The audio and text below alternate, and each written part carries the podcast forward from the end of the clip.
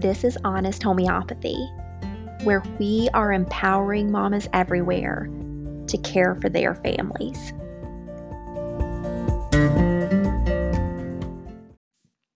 The information in this podcast is to be used for educational purposes only.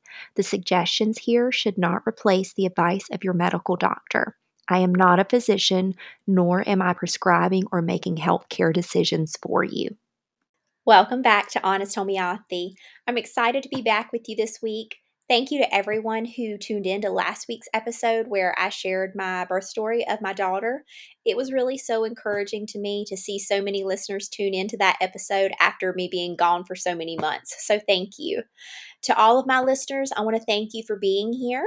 I want to let you know before we begin if you have any questions about this or past episodes, or you have a homeopathy success story to share, or maybe a podcast topic that you'd like to suggest please feel free to reach out to me at honesthomeopathypodcast at gmail.com. I'm not a doctor or a certified homeopath. I'm just a mama who is passionate about homeopathy and caring for my family in the best ways I possibly can. And I found that through homeopathy, I've seen amazing results. So we are all really just learning together, and I want you to know that I'm so thankful that you listen each week. Okay, so we are going to get started by discussing our remedy of the week, as well as take an honest look at the remedies that I've been using in my own home and for my family over the past week. And to finish out the podcast, I'm going to be sharing a simple, holistic, and natural health tip that you can implement in your own home. Our remedy of the week is silica.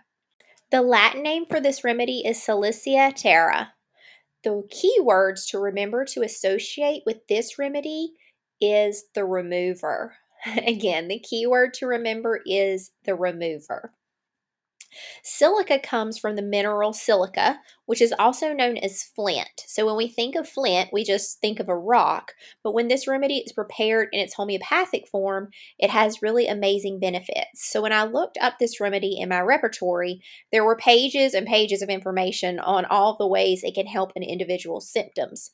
When you hear the remedy silica, many of you may think of silica as one of the 12 cell salts, which it is. And when I think of the cell salt silica, my mind always thinks of strong hair, skin, and nails. And this is one of the cell salts I actually took during my pregnancy to help keep my hair, skin, and nails strong, as well as to help my growing baby. And we will be talking about all of the cell salts in future episodes, but for today's episode, I want to talk about some of the other symptoms that silica is known to help. I chose the keywords for this remedy, the remover, because that is what the remedy silica is most known for. It helps to expel things from the body or remove them that should not be there. So, this can include like infections, toxins, mucus, pus, things of that nature. Something that always comes to my mind when I think of this remedy is splinters. If you've ever had a splinter that is deeply embedded in the skin and you can't get it out, silica is known as a remedy that can help. So it helps by gently moving the splinter out of the skin. Another trait of the remedy silica is that it's known as a deep and slow remedy. So it has the ability to make changes deep within the body. However, those changes will not be produced quickly. So you have to be patient when taking this remedy. When studying this remedy, I learned that there are many symptoms throughout the body, from the head to the toes, that can actually be helped. However, the commonality that I noticed in my studies is that often it helps with things like abscesses, pus formation, discharge, no matter where it is from the top of your head to your feet. Those are a lot of the things that are mentioned in the repertory that it helps with. This goes back to the key words that I chose for this remedy as the remover. This remedy helps remove these things from the body that should not be there. Going back to what we mentioned about silica being beneficial for skin, hair, and nails, this remedy can be helpful if you have white spots on your nails or if you suffer from ingrown toenails. This is also a remedy that can help with pains in different joints, ranging from things such as the knees, the calves, fingers, feet, and toes. And I actually read a blog article from Joette Calabrese, who I've mentioned before, and I'll include the link to that blog in the show notes. How silica can help someone who suffers from pain in their feet because of bunions, which I will talk about a little bit later in this episode because I've been having my own experience with some foot pain recently. Silica can also help the skin if someone suffers from abscesses, boils, or other skin irritations. This remedy promotes the expelling of foreign and infectious substances from the body, and it's also known as a remedy to give to the elderly when their skin becomes frail and almost paper thin as they get older, and it can help strengthen the skin and the toughness of it. Lastly, I will say that silica is also a remedy that's used by individuals when there has been negative effects of vaccinations. So again, it goes back to removing toxins from the body. This remedy is paired well with another remedy called Thuya, which is also known as a great remedy to use if there have been ill effects from vaccines. So, we're going to go into more detail about Thuya in a future episode, which I'm really excited about. But just know that these two remedies, Thuya and silica, can be very beneficial if there have been negative effects from a vaccination. We've only scratched the surface when it comes to silica. Like I said, there were pages and pages of information in my repertory. I encourage you to take the time this week to research and gain more knowledge about this remedy. Homeopathy is truly an investment in your health, and it's one that you will not regret.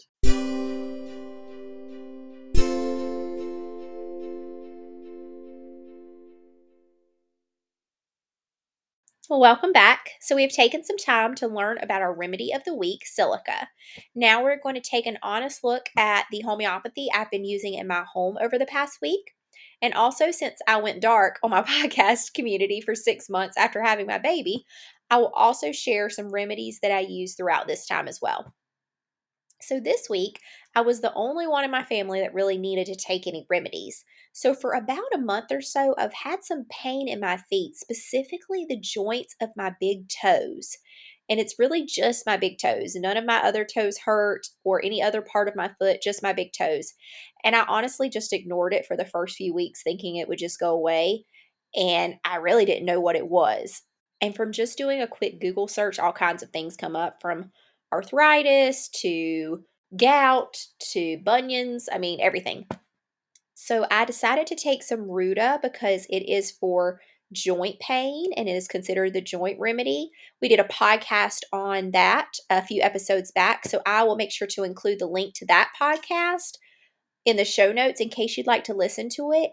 And I have seen some success with taking Ruta. So my right foot big toe is practically pain free but my left one still feels pretty sore. So I'm probably going to continue to take Ruta, but after researching silica for this podcast, I might actually incorporate it in as well. I really am beginning to wonder if I might be suffering from some bunion pain. So, my grandmother and my mom both had bunion pain, and my mom actually had surgery done on hers about 10 years ago. So, I'm going to keep noting how I feel, and I will keep y'all updated on future episodes. Also, to give a little insight into the past six months in our home and what remedies we've been taking, I know I have shared a lot in past episodes about my husband and his struggles with GERD and just indigestion and things of that nature. He started taking the remedy Robinia many months ago, and I am thrilled to say he has only had one episode of his nausea in the past seven months, which is huge, huge, huge for us. So, very thankful that we found this remedy that matched his symptom picture so well and it's helping him. Every week, I enjoy learning more about homeopathy and how remedies can benefit me and my family. And I just love being able to share my experiences with each of you. I hope you are benefiting and are encouraged as well.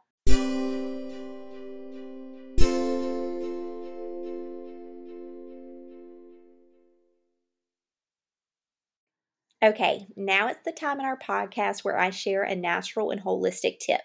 And this week, since we just entered the new year, I thought I would take some time to share something that I believe is extremely healthy for every human, and that is goal setting.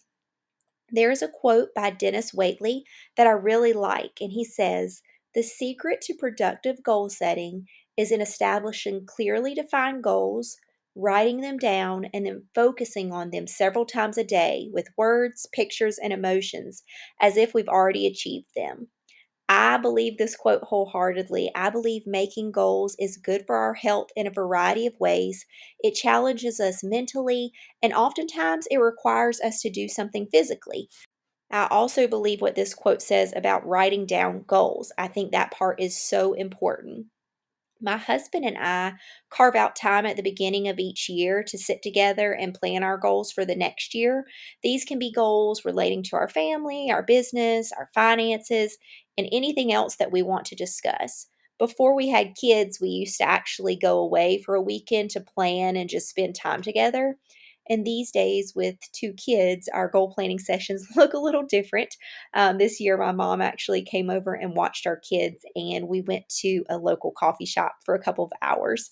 Either way, whether you can go away for the weekend or just have to do a coffee date, um, it's a great time, and we are excited about the goals that we set together for our future this year. I also write down goals personally for myself each year. I love Dave Ramsey and his team, and I often listen to their podcast and other information they produce. And several years ago, he gave an outline of categories that he sets goals in each year, and it really resonated with me, and I've followed it ever since I heard it. I'm going to actually share those seven categories with you, and then I'm going to be really transparent and share my goals that I have chosen for this year for myself. I guess telling my whole podcast community will keep me really accountable in trying to achieve these goals this year. But first, let's list the seven goal categories and then I'll break them down individually. So, the seven categories for goal making are family, career, financial, physical, spiritual, social, and intellectual. I'll say that one more time. So the seven categories are family, career, financial, physical, spiritual, social, and intellectual. Okay, so now let me break them down and I'm going to share with you my goals for the year. So, first is family. So, this is a goal you set to be more intentional with your family and building relationships. So, my goals in this category for the year are number one, that me and my husband are going to read a family slash parenting book together at the same time and discuss it. I think it's important for parents to talk about and really discuss how they want to raise their children, how they can be better parents, and just have a more cohesive family unit. And my second goal that involves our family is that I will read aloud to my son for about 15 minutes every night. I believe reading is a cornerstone to a child's education and just creating a desire within them to explore and to dream. And I actually read the book several years ago, The Read Aloud Family by Sarah Mackenzie, and it just really inspired me. So that's why I chose this as one of my goals for family. I will share the link for her book in the show notes. I highly recommend you read it. Okay, so the next category is career. So I consider being a homemaker and a mother my ultimate career, and I do try to do things that challenge me in these areas throughout the year. But for this category this year, I chose my study of homeopathy as my quote unquote career. I committed to creating a podcast every week, which we know I slacked on last year, so that's why it's a goal this year. And I chose to be involved with HAT, which is the Homeopathy Action Team. This is definitely a goal for me that is challenging because the whole purpose of this team is to build relationships with your local uh, political representatives in order to protect our access to homeopathy. I obviously believe strongly in the mission, but the idea of having a conversation and building a relationship with, with a political leader makes me a little bit nervous. I mean, so many excuses and reasons of why I think I can't do this run through my head. Like, I don't feel like I have an adequate vocabulary to talk to a political leader, and just so many things. But I think that is the point of some of our goals is that they should challenge us and sort of pull us out of our comfort zone. So, this is a goal that is definitely going to challenge me this year. The next category is financial, and I am a nerd when it comes to money and finances. I always have financial goals, I always have. Like I said earlier, we are huge fans of Dave Ramsey in our household, and we personally don't believe in having debt outside of your mortgage.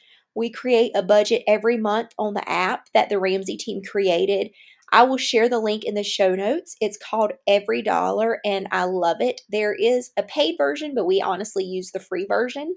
So, my financial goals for the year are twofold.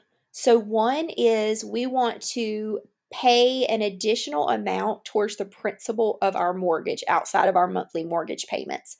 I won't share the exact number amount that we chose, but I mentioned in last week's episode that we have recently moved and we actually had completely paid off our last home's mortgage as of last May.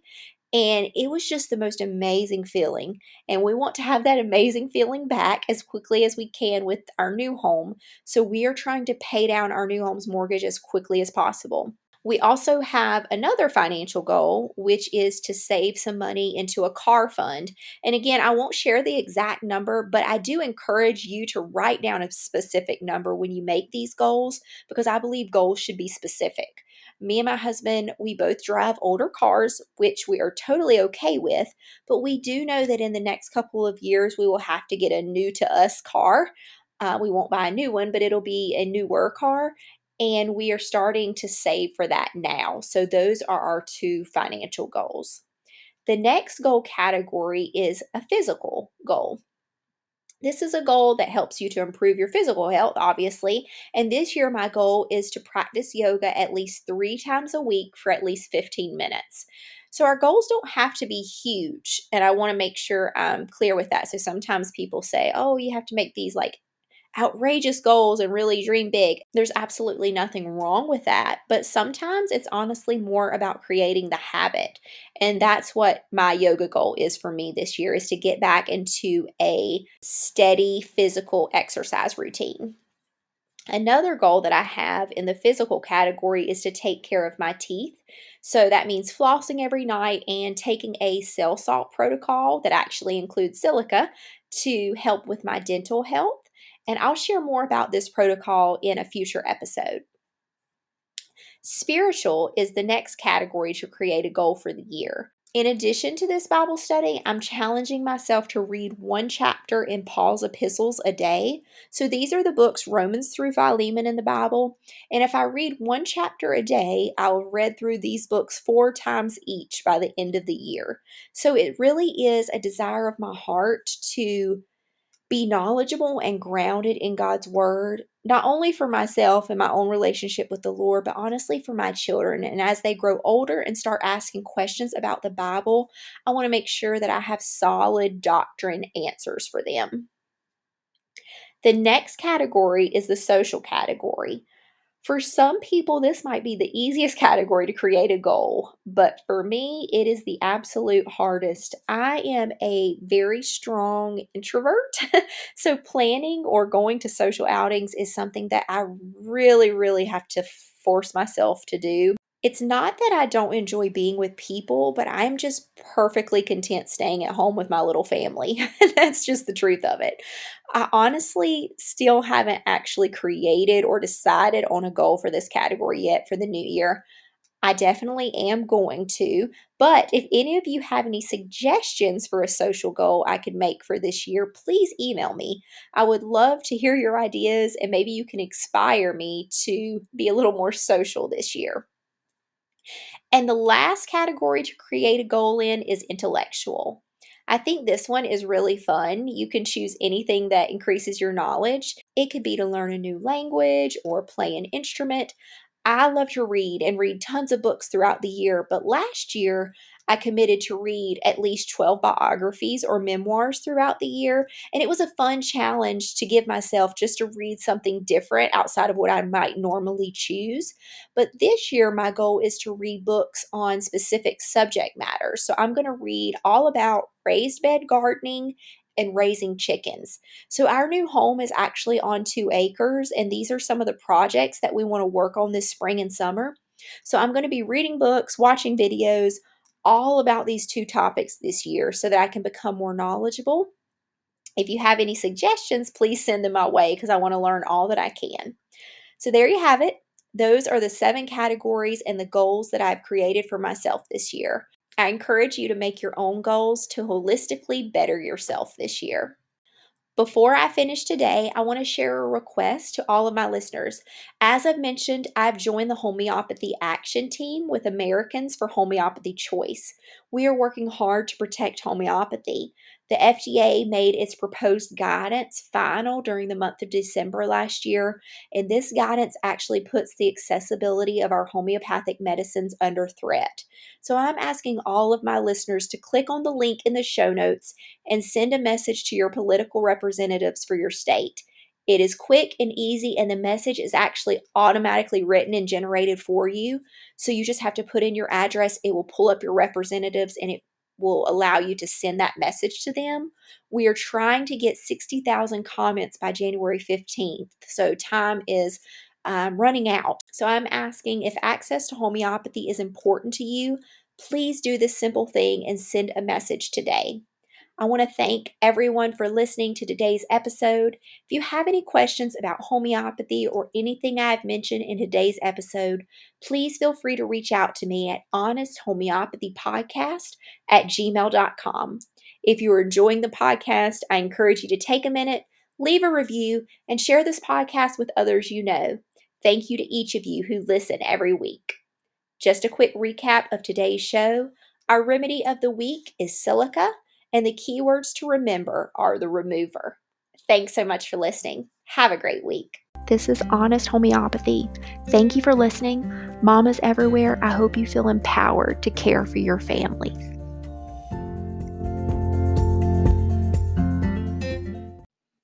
Thanks so much for listening. Don't forget to subscribe and please leave a review. We have a new podcast coming out every Monday to help you on your journey of homeopathy. I'll see you next time.